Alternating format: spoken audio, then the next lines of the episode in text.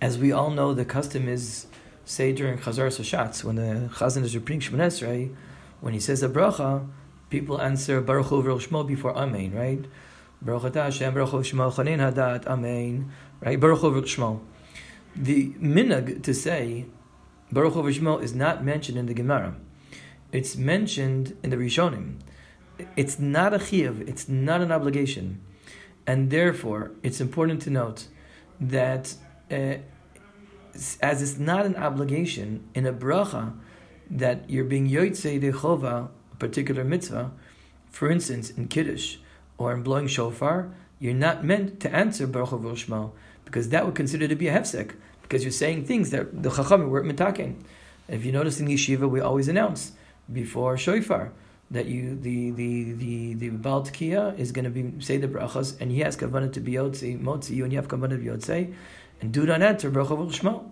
And that's the reason, because it's not a chiyuv, it's a strong minhag, but because it's not a chiyuv, it's going to be considered a hefsek and a bracha in which you're fulfilling you're being yotzei dei chova someone else.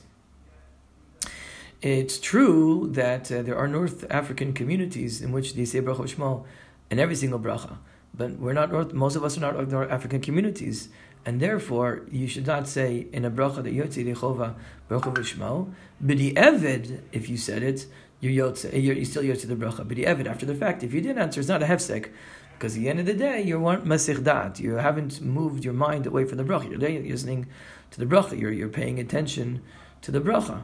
So mimela, if you did say Baruch Hu V'Ruch Shmo during a bracha like shofar that you shouldn't have said, you're still yotzei yidei chova. That's as far as Baruch Hu V'Ruch Shmo. For instance, Chazaras HaShatz, the minhag is say to Baruch Hu V'Ruch Shmo, but not, as I mentioned, brachas that you have fulfilled the mitzvah. Okay, let's talk about right now being yotzei, being motzi someone else. If someone is eating and someone else wants to be yotzei the bracha, if you're having an apple, you say berpeit, so someone else is having an apple, and he wants to be yotzei the bracha, you can. And of course, you meant to say Amen. I would just emphasize that even if you didn't say Amen, as long as you hear the bracha, you're yotzei. Because the reason, the way I'm yotzei with someone else is not by saying Amen, it's by shomea ke'oneh.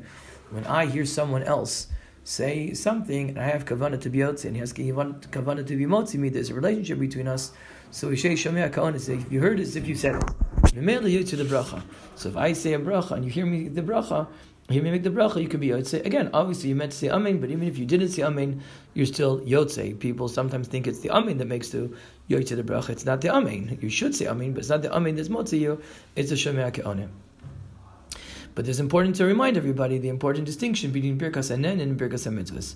Birkas hamitzvahs, like we said earlier, are bracha that you make before you perform a mitzvah. Birkas hanen is brachas that you make before you eat and drink.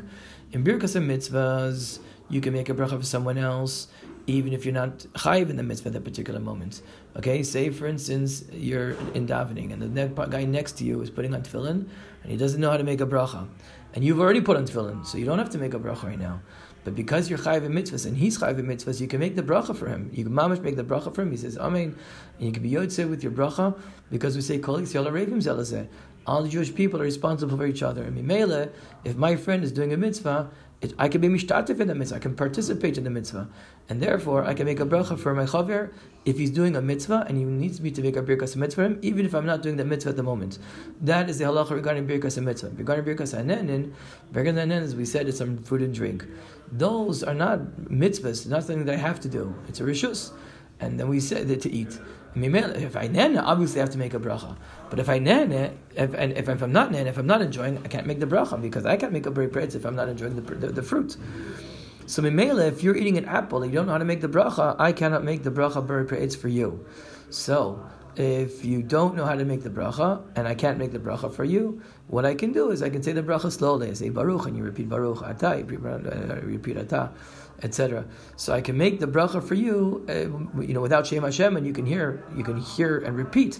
But I can't make the bracha for you in a birkas hanenin. Just want to remind everybody that sometimes a birkas hanenin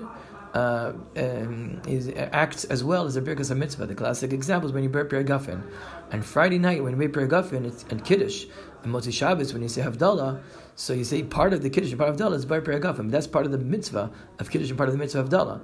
So therefore, even if you're in theory someone is not drinking wine, you can still make the bracha for someone else who is drinking wine. Usually you cannot be able to do that. Like we said a second ago, I can't make a birkas and for you for wine if I'm not drinking wine.